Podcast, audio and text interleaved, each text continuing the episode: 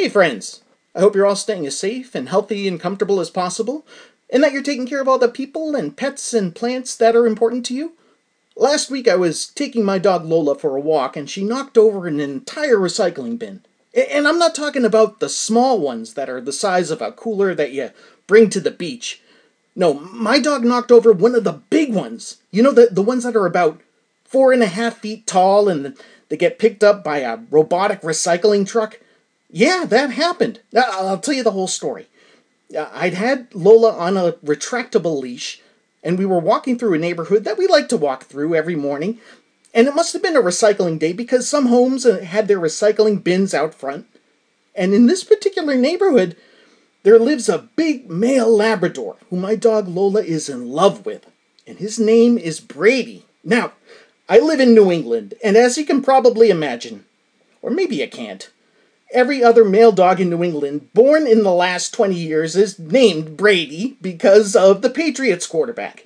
Anyway, uh, Brady's a big dog, and the woman who walks him every morning is small. So, when Lola and I are walking through this particular neighborhood, we, we saw Brady coming our way, and Brady's owner sees us uh, she will remove his leash completely because she doesn't want to be dragged by her giant dog.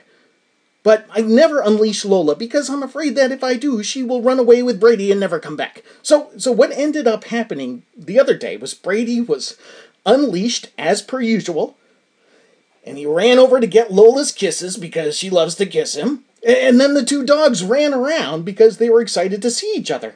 And because Lola was still on this leash, she, she ended up running all the way around this tall recycling bin, wrapping her leash around it in the shape of the letter C, and then toppling it over so that almost its entire contents spilled out into the street. And of, of course, it was my dog's fault, so I asked Brady's owner to hold Lola's leash while I picked up all the boxes and papers and plastic containers and put them all back into this bin. It was quite a scene. And of course, Lola was no help, unless you count her running around with an empty container of hell of a onion dip helping. A- anyway, I was only thankful that it was a recycling bin and not a trash can that got knocked over. Folks, you're listening to the People Are the Enemy podcast. If this is your first time listening, welcome. I'm the host of the show. My name is Andy Mascola. I like to talk with interesting, creative people. Sometimes on the show, I'll do a funny bit, and sometimes it's just me talking with you sometimes from the bathtub. There are no ads on this podcast, and there is no Patreon set up for it. If you love the show and you'd like to help support it and myself monetarily and get yourself or the reader in your life some quality literature, please consider purchasing one or two of my books. To date, I've written, edited, and self published nine novels that are all currently available worldwide in both paperback and ebook formats via Amazon. And if you don't use Amazon, you can find all nine of my stories in ebook format at Google Play. Just type my last name, which is spelled M A S C O L A. That's how you'll find me on Google Play. If you prefer paperbacks but you don't use Amazon, you can find most of my novels in paperback format at barnesandnoble.com. bn.com if you're in a rush. If you've already purchased any or all of my books, thank you, thank you, thank you. I sincerely appreciate your generous patronage. And with all that out of the way, Here's the quirky theme song.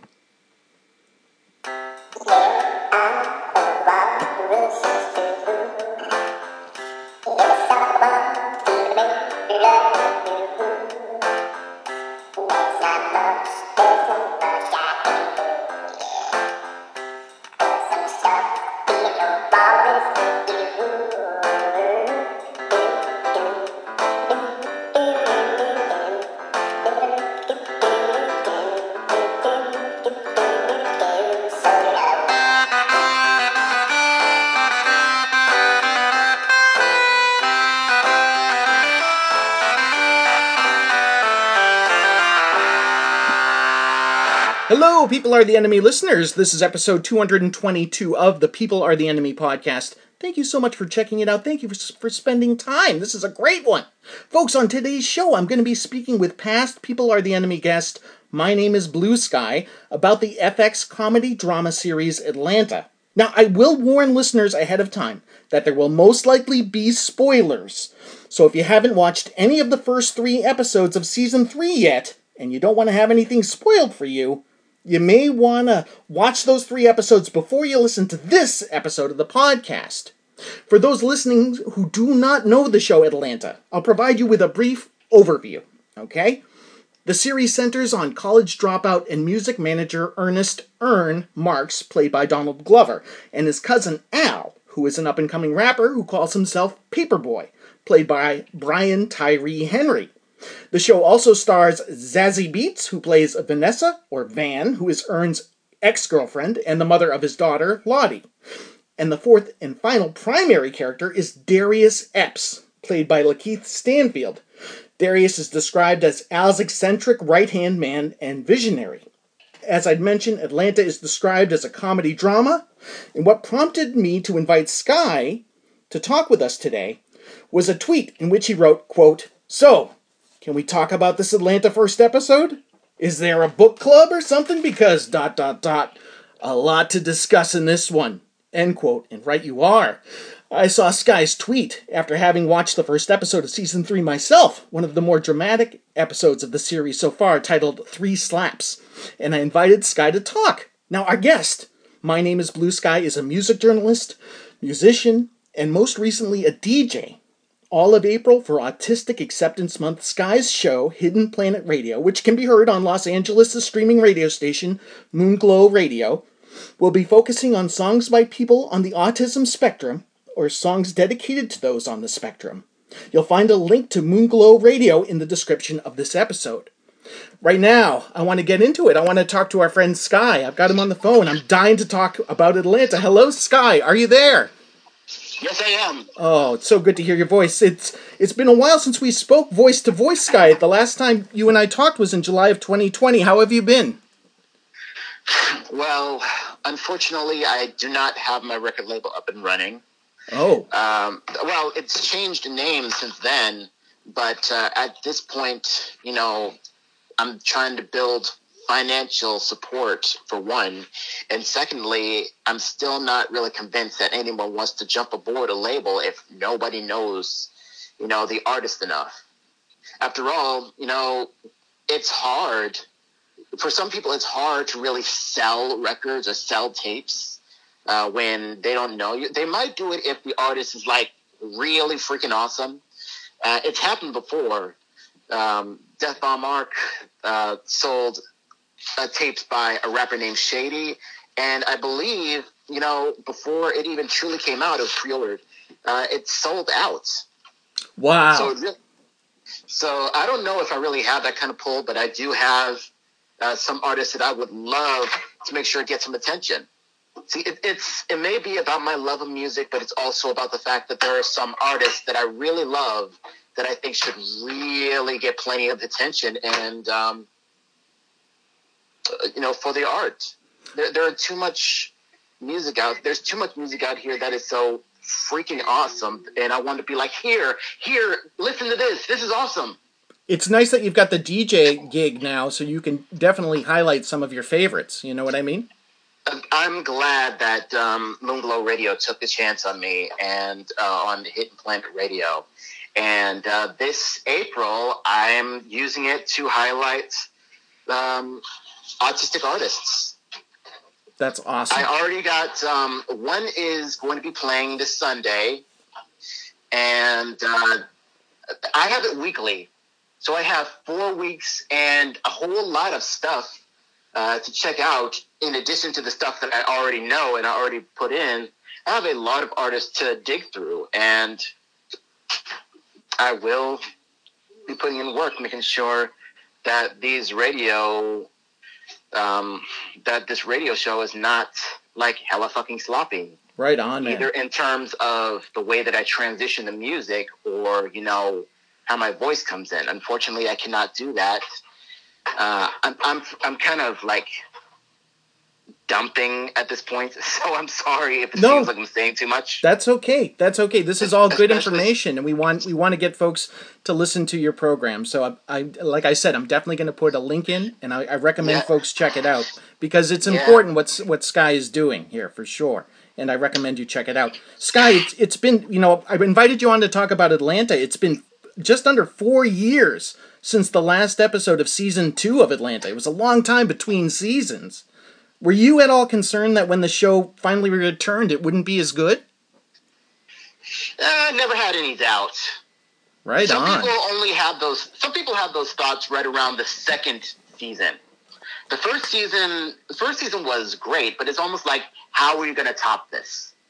And that's and if you the second season is great, which it is, then at least for me, I do not have a whole lot of doubts that the third one's going to be good too. Yeah. Yep. I have this thing where, you know, let's talk in music terms. You have the first album, you have the amazing first album, and then after that is the sophomore slump. Yes. Like, are you going to be able to beat the sophomore slump? And the ones that are able to beat the sophomore slump, you're not really worried about the third one. You know, they can make a weak third one or they can make the best one. And all I know is if you're able to turn out a really awesome second album, then people are less worried about third album because now you got them. Now you're able to really hold them. And even if the third one is crap, you know the next one is going to be like really great. It's going to be a really great bounce back. I love So that wasn't- analogy. I love so it. I wasn't really worried. Yes. I'm like, I, I know they're going to kill it. Awesome. I, I have faith in them. I, I have faith in everyone involved. so far, so far, I think they are killing it. it Sky, in my intro, I, I gave an overview of Atlanta and its four main characters. In the first episode of season three, the latest season, only one of those main characters appears in that first episode. We see him at the very end for only a short moment. Of Atlanta's four main characters, do you have a favorite? Uh, I think um, throughout all of them, you know, the favorites always swing between Paperboy and Darius. Uh huh. Yeah. Yeah, people love Darius because he always seems to have like that very, you know, random yet like highly elevated kind of thinking. Like like he's very reserved and very like spaced out. Yes. And That's a good way um, to it put seems it. like people really love that, even though he may say things that you know, in some ways may seem dumb. It, it isn't. It isn't really dumb in the context of the show or in the context of the situation. For example, uh, I think and I forgot what episode it is. Uh, Darius asked a regular, like some random dude, if he can measure his tree. yes. So it's almost like what what kind of man will come up to another man and to measure your tree and what for? Only to find out that the reason as to why he measured the tree is because I think because the tree can really affect the power lines, I guess. It could it could really like knock shit down uh, if if you're not careful because not all trees are very sturdy. Yes. No, if So- they, if there's if there's a moment that made Darius my favorite because he is always my he has been and still is my favorite char- main character. That was it. When he's he shows up there and I think he's wearing like ski goggles on his head and he's like hanging out of a car and he's like, "You mind if I measure these trees?" it was so it, it- it was so out of nowhere. It was so absolute non sequitur. I loved it. I was going to ask Darius you. is like the real favorite, and um, the reason as to why I say Paperboy or Darius, yeah. Darius is Darius as a character, as a whole character, is a, is a standout. People love him, and um, people love Paperboy. People love to go through Paperboy, but I personally think that the reason as to why Darius may have a leg up is that Paperboy probably wouldn't be wouldn't quite be the favorite. Like he, if he wasn't the rapper. Right. So it, it's not like people don't like people. People love Paperboy. People want to see Paperboy win. Yes. We uh, like like even though the protagonist is Earn, Paperboy is the fo- and his um and his career as a rapper is the focus. But if Absolutely. you want to talk about you know the character, like the lovable character that people seem to you know really like get a kick out of, people get like a whole kick out of Darius. For sure. Did you feel at all because like Darius doesn't show up until episode two of, of, of this season when when he's in uh, Amsterdam. Now I, I felt like I felt like Lakeith Stanfield wasn't playing the character as eccentric as he had in the first two seasons of the show. Did you did you feel that way at all? Eh, Uh, he he was he's still the same Darius. Yeah. You know, I guess you know he's still the same kind of random person. Remember, in the second um, season, in the second season, in the second episode, he randomly mentioned, you know, having his balls crushed in Nigeria. Oh yeah. oh my god.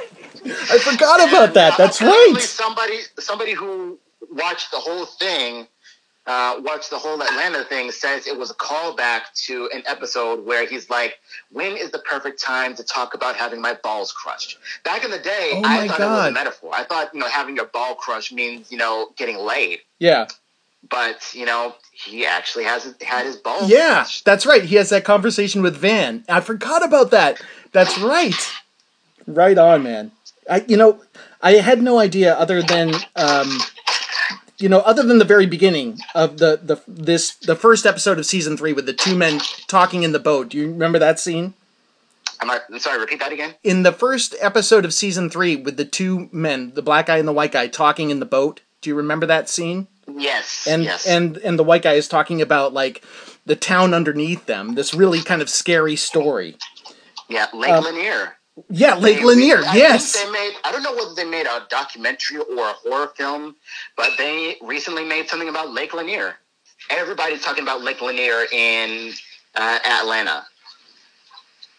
had you had any idea while watching the first episode that you know with the um the the lesbian couple that adopt the Loquareeous character or you know take him in that that was based on a real story I think I may have known that at one point, but kind of forgot. I I had just no thought it was idea A whole metaphor. Um, a whole metaphor for slavery. Exactly. But but more, moreover, they- moreover, it was it was there was a couple in 2018 who adopted like eight African American children and then Mm-hmm. and then killed them in the same manner and the like driving the car over a bridge. I had no idea. It was called the Hart murder, Hart family murders. I had I had no idea until after I was I had watched the episode and then was researching it to speak with you and I said, "Oh my God, this is based on a true story." Now, the only difference being, of course, and this again, spoiler alert, the the kids in the Atlanta show live. Mm-hmm. That's uh, the main character. Yes, but no, I see. I absolutely agree with you. That's obviously an analogy and a uh, um, a parable in in that way. You know, to uh, to slavery for sure. In in the three slaps episode, when we see Loquareeous acting out in class at that beginning, when the teacher announces that they're all going to go see Black Panther two, and he starts dancing on the desk and uh, gets in trouble, and his mother and his grandfather are being called into the school to talk about his bad behavior. And then his Yeah, mother, then his mother They did not want to be called in. no, they do not. They do not. And his mother scolds him out. She takes him out into the hall and makes him do a dance. Do you remember this scene? And the, Yes, And- and, I'm like, this reminds me a lot of that meme where uh, an actual black mom uh, asked a kid to do all the Fortnite dances. You know, he was in trouble. He was completely in trouble, but asked him, you know, since you want to dance so much, do all the Fortnite dances on camera. oh wow. Did you did you at all feel like Loquareeous's mother, the grandfather aside, you know, because the grandfather does slap the kid three times, hence the name of the the episode title. Did you feel like she was abusive enough to warrant like Loquareeous being removed from the house?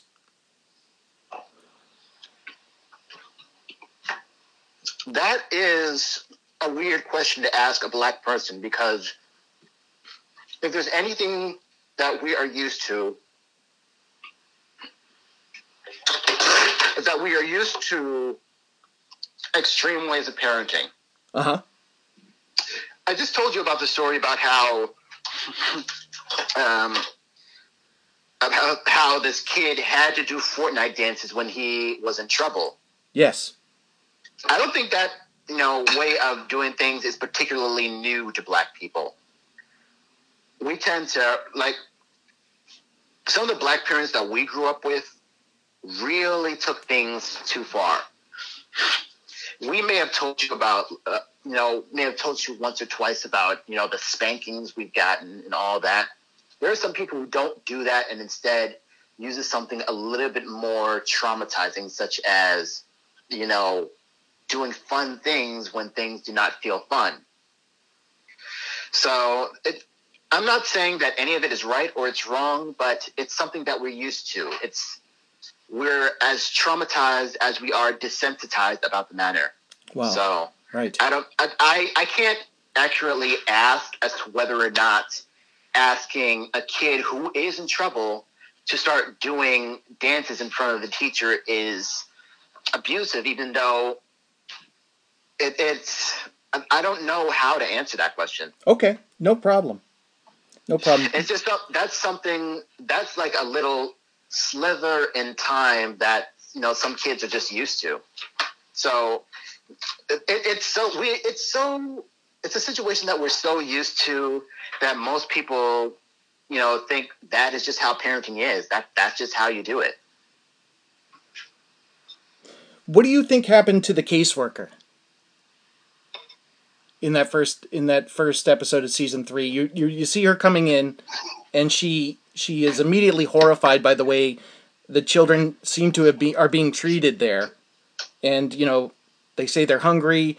One little girl is sick, and she says, "I'm going to get you out of here," and then one of the moms comes in and says, "Hey, can I talk to you outside for a second? And then you don't see the caseworker again, and she comes back and says, "Oh, it's problem solved. Everything's fine." And then later on, you see Loquareeous walking out and he looks at the trash and he sees like the caseworker's clipboard. Well, he has that nightmare too about the caseworker, her head being in the fridge. Of course, that was just a nightmare. But do you think in the story it was it was supposed to be like that the the moms killed the caseworker? Yeah. Yeah. I mean, that was inevitable. Yeah. In every in, in every horror film, whenever someone like a caseworker is coming in to check on the victim to make sure that they are coming to safety. They're, the villain of the whole thing kills them, so there is no salvation for you know the victim that just might face death in some way. Right, right. So that's like a, there's always someone that's completely willing to step in and save them, but never quite uh, does it. Never quite does it. And then the villain dispatches that person, gets rid of them. That's a horror yeah. trope. I get it. Thank you. Uh, Sky, one thing I love about Atlanta is when the show uses magical realism. We we talked about this a bit before we started recording, and I mentioned how in the first season, and I didn't know if you'd remembered this, that there was an invisible car, and I I think it's like mentioned, and then I think in like one really quick scene, you see somebody get hit as if like, but you don't see the car, you just see them kind of flying through the air. In the yes. sec in the second episode of season three, titled "Sinterklaas is coming to town," uh, Earn, Al, Van, and Darius are all in Amsterdam, and at one point, Darius and Van attend a strange, what's called a living funeral for a man Darius believes is Tupac.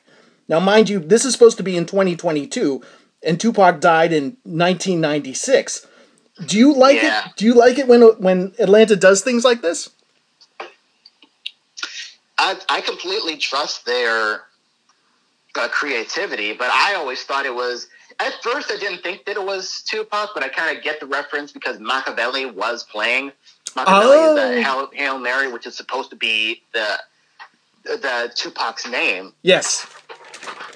And the guy. I, I, I just thought that was random, but I never really you know, looked looked at it like you know they are killing Tupac here in Amsterdam. Yes, in 2022. I, and if it was, I would have thought it was kind of a reference to people saying, you know, Tupac never died in 19, you know, in 1990 something. Yeah. And you know, he's still alive. He's he's still like living in Africa or living in Italy somewhere. It's um, uh, it's odd if only because like when when they thought it was a reference, like a, a very funny reference. Yes. that situation. When when the when the um, plastic comes down over the man in the bed's face, who may may or may not be Tupac, you see him for a moment and you think like maybe that is Tupac. kind of, he's got the goatee and everything. He's got the bald shaved head. You know, it's hard to tell. But I didn't know how you felt about that. I don't know folks who love the show the way you and I do are at times annoyed by that kind of thing where it's sort of like metafiction. You know what I mean? Uh, but I remember you saying that one of your favorite episodes, which is like this pivotal episode uh, that was supposed to be like the one that kind of kicked it into high gear as far as the show's popularity, was um, Nobody Beats the Beebs, in which just. I, Justin Bieber is played by an African American. I'm gonna dunk on a bitch. Yes. It was great. It was great. Uh, in season three, we see Earn waking up next to a woman who is not Van. And at one point, Van says she has a boyfriend, and it's not Earn. In the first season, at least, I remembered Earn and Van being a couple. Were you surprised to learn that they were no longer a couple in season three? Uh, not as much. I think uh, the real situation is that Earn and Van are in a situationship. Yes. So they're not in a relationship, but they do have a baby. They do have sex. They do have sex with other people, but they're not in like a relationship relationship. Yes. Not until like maybe later on in into the first series, into the first season. Yeah, I, I, I went back and started watching the last few episodes of season two to see if there's a point where it shows them no longer together.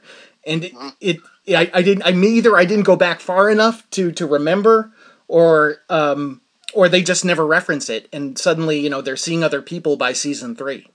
You know. But I think you're right. I think it's just Yeah. it's taken that you kind of are left to understand that sometimes they're together and they're taking care of Lottie together and other times they're they're with other people. And obviously, I mean- like Earn is couch surfing constantly, so he's never he seems to never be in one place for too long. I mean, there are two episodes already on season in season one that'll pretty much give you the idea that they were not in a relationship. Which which One- yeah, go ahead, please. One is value, where Van and uh, his Van and her friend were talking about how this woman gets by on you know screwing football players and you know trying to tell Van that this man is screwing around on you, so you really need to know your worth, know your value. Um,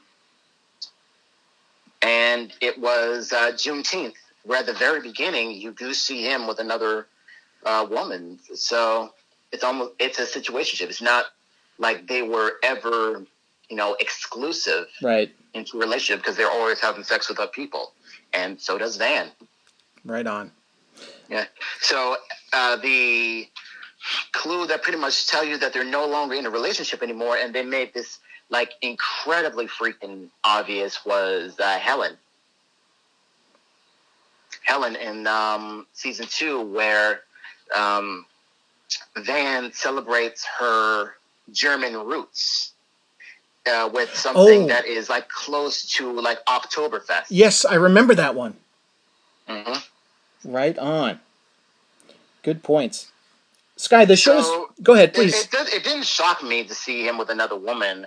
And, you know, after Helen, it was pretty much obvious that, you know, they're not really in a relationship like that. They're not exclusive, right? Sky, the show has featured some great, um, you know, part-time, like you know, smaller characters like Bibby the Barber episode, or uh, where Katt Williams played Earn and Al's Uncle Willie in the Alligator Man episode, which is maybe my favorite episode of any of them I've seen so far. Um, meaning I haven't seen all of season three. Uh, the Teddy Perkins character, of course, who had his own episode. Do you have a favorite guest character or side character? I still say, I low key still say Justin Bieber. Right on. Okay. I'm, I'm sorry. That's what, um, what made it funny uh, was that he was pretty much a vision of. Uh, he was a question mark. He was what? How would they have thought of Justin Bieber if he was black? Yes. You know, because in real life, Justin Bieber would hang out with a whole lot of black people, you know, doing a whole lot of troubling shit. But he gets to turn around to uh, the public and say, you know, this is not me. I'm, I'm not these guys. I love Christ. You know, I'm a good boy. I'm do this and totally get people back on his side. Yes. But the question is, would that have been easy if Justin Bieber was actually black? Yes. Yes. That posits a great question. Excellent. Excellent. Uh huh. My favorite recurring character, guest character, is is Al's ex-con friend Tracy. You remember Tracy had the waves. Who's he- he's always getting into trouble and he's always pushing Earn's buttons. Do you think we'll see Tracy again? I mean, it really depends. Yeah. Um, we they left him uh, in Atlanta. yes. Yes. They show him for a brief So, moment, like he shows up with a girl. show up. Yes. Sorry. it will be. It's going to be quite the episode if they do. No kidding. Because I think I think that the, the the time before last, and you're right. Yeah, he shows up at the house there. I think after they've left for Europe, and he's with a girl, and he's like banging on the door, like, "Where is everybody?" But the time before that, I think was like the last time you saw him when when Earn and Tracy get into a fight, and Earn gets gets knocked out in the street by Tracy. Yeah. Because um, people were no longer wanting him to be the manager, oh, but it, the whole reason as to why um, the college party thing went wrong was because of Tracy. Yes. Always, you know, elevating shit. Yes. Yeah, always trouble. He's always trouble. But I love that character. I think it's just like I love the fact that he pushes Earn's buttons and I obviously understand that he's in in most ways a villain or an antagonist. But uh, I, I don't know if he's like. he's not Uh, I guess he's the, he's the villain in the situation. But I Yes. think more like he's um, he's what they say that friend that you can't take anywhere. Yes. Like the friend who's always starting trouble. yes. and real, really just you know making shit worse for the friend. That's good, man. That's good. I, I yeah. I, I I really hope that we see that character again because I'm dying to know how he'd come back into the picture and what he would do this season. And, and speaking of this season, we're we're, we're supposedly going to get ten episodes for season three, which we're you know we've gotten three of right now, and then later this year we're supposed to get another ten episodes that will be season four, and that'll be later in 2022. So this year we're getting 20 episodes of this show, um, and that'll I be did not know that it's all going to be this year, and Yeah. I am. Ex- I, I am excited. You know, the, Sky, the I- more Atlanta, the better. I didn't know either until I looked it up. Honestly, before you and I started talking, I said, I said, I thought to myself, I said, I think this is supposed to be season three. Is supposed to be the last season. I, th- I said, I better check on that just to make sure. So I found an article from literally like a week ago, and it had all this information about season three, and it looked pretty pretty accurate. And it said that they shot season three and season four back to back, and so there are twenty episodes done, and they're they're they're rolling out season three as you know right now and then I guess they're going to take a break, and then they're going to roll out the rest of the 10 episodes that they shot, and that will be considered season four, and then that will be supposedly it. Like, that will be the the end of Atlanta. Do you think do you think Van and Earn will end up together by the end of the, the season four? I mean, there's always a possibility. Yeah. I'm not going to say they will, I'm not going to say that they won't. But already in like the last two seasons that we've seen already, it feels like there is like very awkward, complicated feelings that they have towards each other. For sure. Earn has this like Earn's at the point where he feels like he really wants to see how Van is doing, and Van is at the point where she is really trying to move on from Earn. Yes.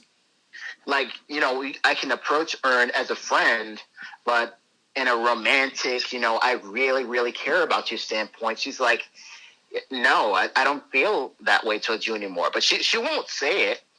It's to a point where it's uh, Van pretty much has trouble just coming out and saying we had our fun, but you know, I, I don't feel this way towards you, and I think it's because it feels like in a way Van still feels for Earn. In a way, Van still feels for Earn. They have a history. Yeah. So imagine moving on from from what you know, just and thinking that's just going to be easy. Yeah. It's a great show, and, and I really appreciate, Sky, you giving me your time today to talk about it. This has been so much fun, buddy. I really, really appreciate it. And I know I know I caught you in the middle of, of, of lunch and doing other things, but I, I sincerely appreciate you making time for me. And I'm going to make sure to include links to everything. Uh, and I want you to folks to check that out, and obviously stay tuned for the rest of the show because we've got another segment coming up with Rachel, and uh, and and that'll be it. Sky, any any final words before you and I say goodbye?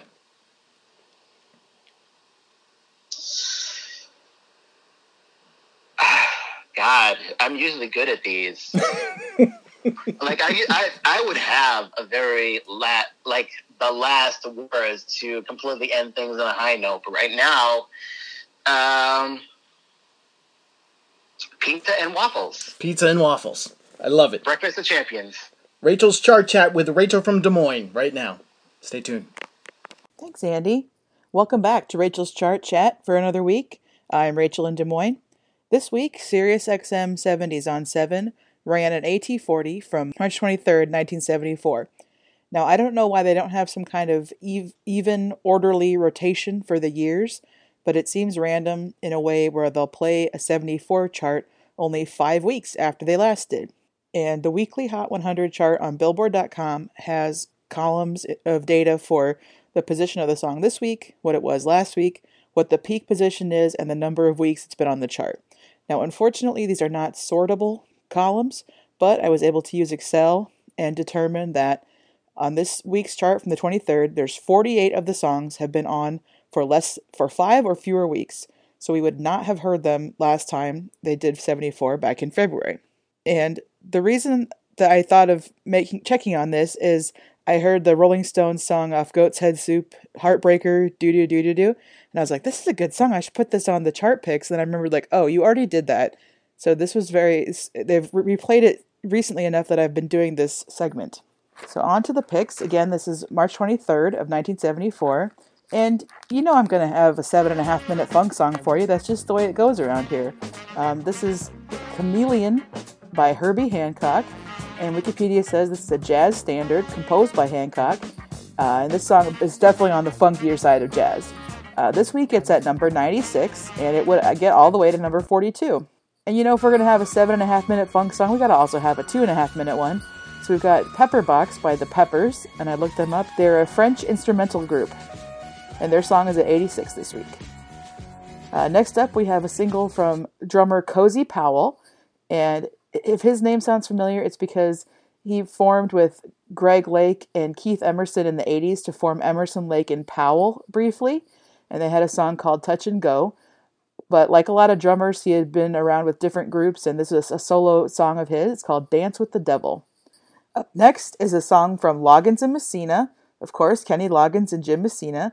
It's called Watching the River Run. It's at number 73 this week, and sadly, it would only get up to 71, but I'd say it lives on in the Yacht Rock web series. So if you haven't checked out the Yacht Rock web series, this one features prominently in one of the episodes. And our final pick for the 70s chart is TSOP, The Sound of Philadelphia by MFSB featuring the 3 Degrees. At this this week it was at number 16, but it would go on to hit number 1. And this was used as the theme for Soul Train TV show, and Wikipedia says this was the first TV theme to top the charts.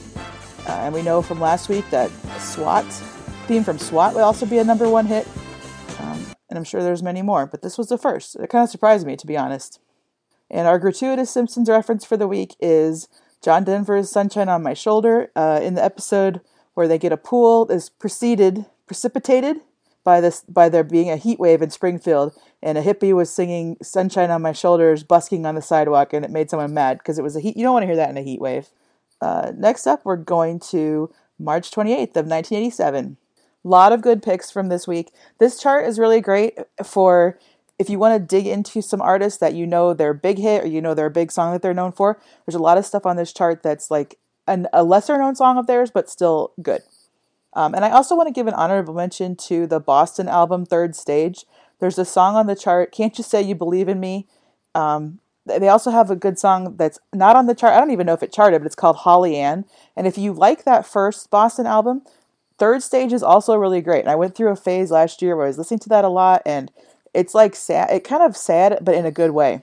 So the picks from the 87 chart, the official picks, I've got uh, Anita Baker's "Same Old Love," and Anita Baker, I believe, is kind of in that same position that some artists find themselves where they don't own their masters.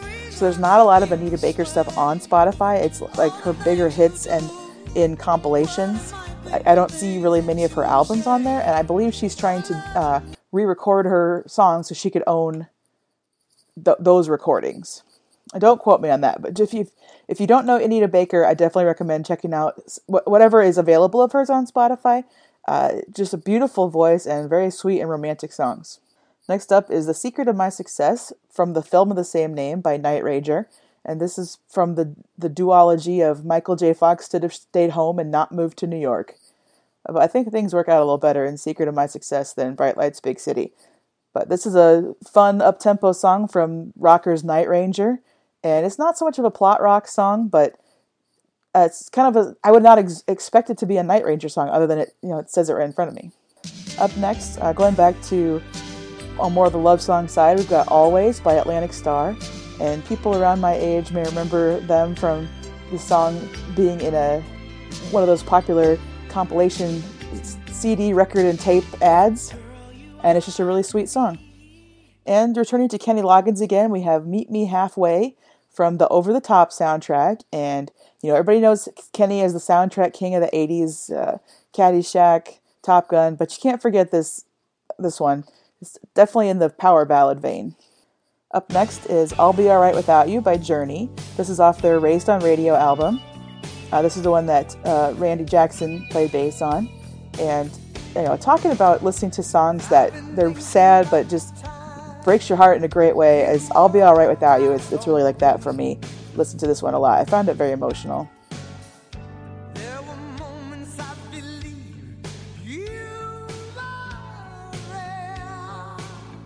Uh, up next is Nothing's Gonna Change My Love for You by Glenn Medeiros. And this is one that they must have played a lot when I was a kid because I feel like I could have not heard this song for 10, 15, 20 years and I hear it again, I could just sing right along with it. Maybe you feel the same way too. Next, we have Candy by Cameo. And so, this is exactly what I'm talking about. It's like everybody knows Word Up. Like, I would think any generation of people have, have heard that song. But Candy, it's a little it's a little less known, but it's still really good.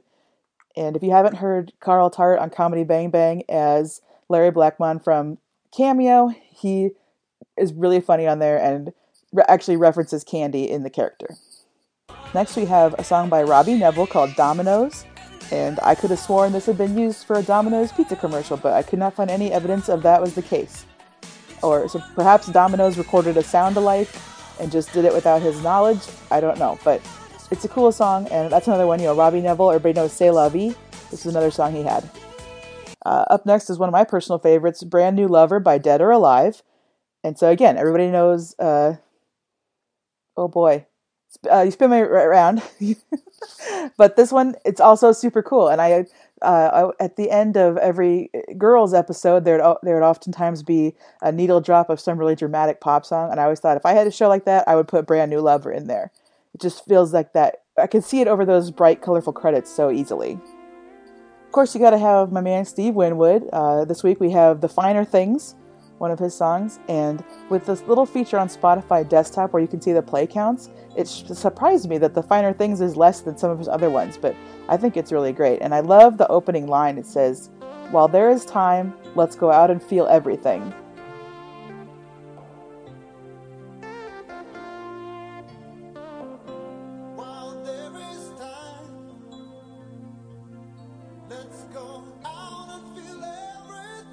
And the last pick from the 87, I chose I Knew You Were Waiting for Me, a duet between George Michael and Aretha Franklin. I feel like that's maybe a well known song. I, I don't know. Uh, as an 80s fan, I really love it. It's it's a pairing that you wouldn't necessarily think of, but I think it really works together. And I'm sure that George Michael had incredible respect for Aretha, and must have been thrilled to be able to record with her. And I'm glad that they teamed up and made it work.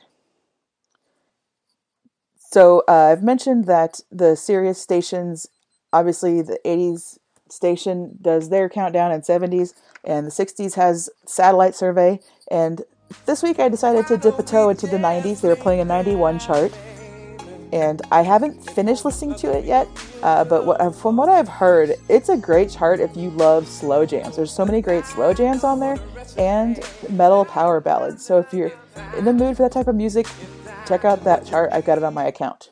Uh, before I go, I want to give a plug, shout out to uh, Jeffrey, who runs VJ Big Suit. He has a Twitch stream where he plays music videos from the 80s, and it's really cool how he mixes them all together and plays uh, some picks, unconventional picks, I would say. And also takes requests from the chat in the Twitch. So definitely check that out. Um, I w- attended on this most recent Friday night. Uh, he usually streams on Tuesday nights from 8 to midnight Central Time, but then just follow the account for other times that he's streaming. It's a lot of fun. I recommend checking it out. And as always, you can follow me on Twitter at rhadaway. You can also check out my last FM if you like this kind of music. Maybe we can see what other kinds we have in common. That's Rachel Pie. Thanks so much. Back to you, Andy. Thank you, Rachel. Love that chart chat. I recognized that Herbie Hancock song, Chameleon. And I only know one Herbie Hancock album really well, and that's Headhunters. Because a friend of mine gave it to me a, a maybe two three years ago. He, he was purging his CDs, and he said, You want any of these? And I said, Yeah, I'll take that Herbie Hancock. And, uh, and I listened to that in my car a lot. And, and it's wild, but that Chameleon song, and Rachel mentioned this, the, the the single version, the single version is seven and a half minutes long, which is obviously very long for a single. The initial track is twice that. it's over 15 minutes long. It's it's, it's but Headhunters all to, all told is an amazing album, and uh, I'd, I'd suggest you check it out if you like Herbie Hancock or you like that sample of Chameleon. The entire album is amazing. And uh, Kenny Loggins appearing on both the 1987 chart and the 1974 chart. Wow. Kenny Loggins knew how to write a hit, man. He knew how to write a hit. I wonder if he still does. I don't know. He's still around, right? Hope so. Anyway, uh, folks, this has been episode 222 of the People Are the Enemy podcast. Our theme song is Walrus Love by Nokia Ocean. You can find that song and more at pizzapuppies.bandcamp.com.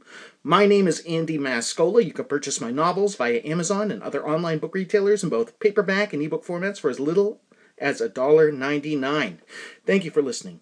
Thank you for subscribing. Thank you. My name is Blue Sky. Thank you, Rachel from Des Moines. We love you. Peace.